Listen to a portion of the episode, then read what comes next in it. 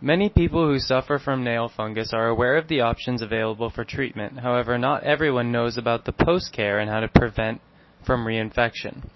There are several aftercare products that you may use that can help fight nail fungus and prevent you from getting infected again.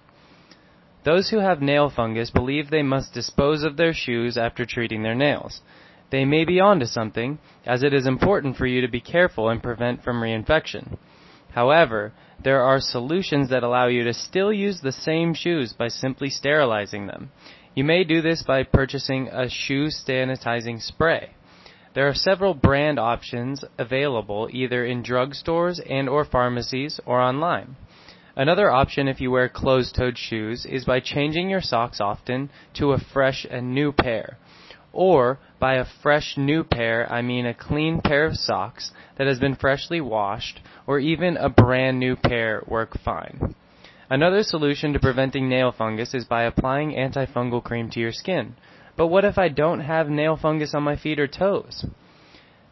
The answer is that you do not need to have fungus on your skin or toes to develop a nail fungus or to prevent from one. Oftentimes the fungal spores live in the tissues of your skin and do not necessarily form a fungus on the skin or the toes, but for one reason or another develop on your nails because your nails could be susceptible to fungus. Thus, the antifungal cream can block fungal agents from developing and spreading to your nails. Finally, there are lacquers available that help prevent nail fungus and serve as a protective shield for the nails and the surrounding skin.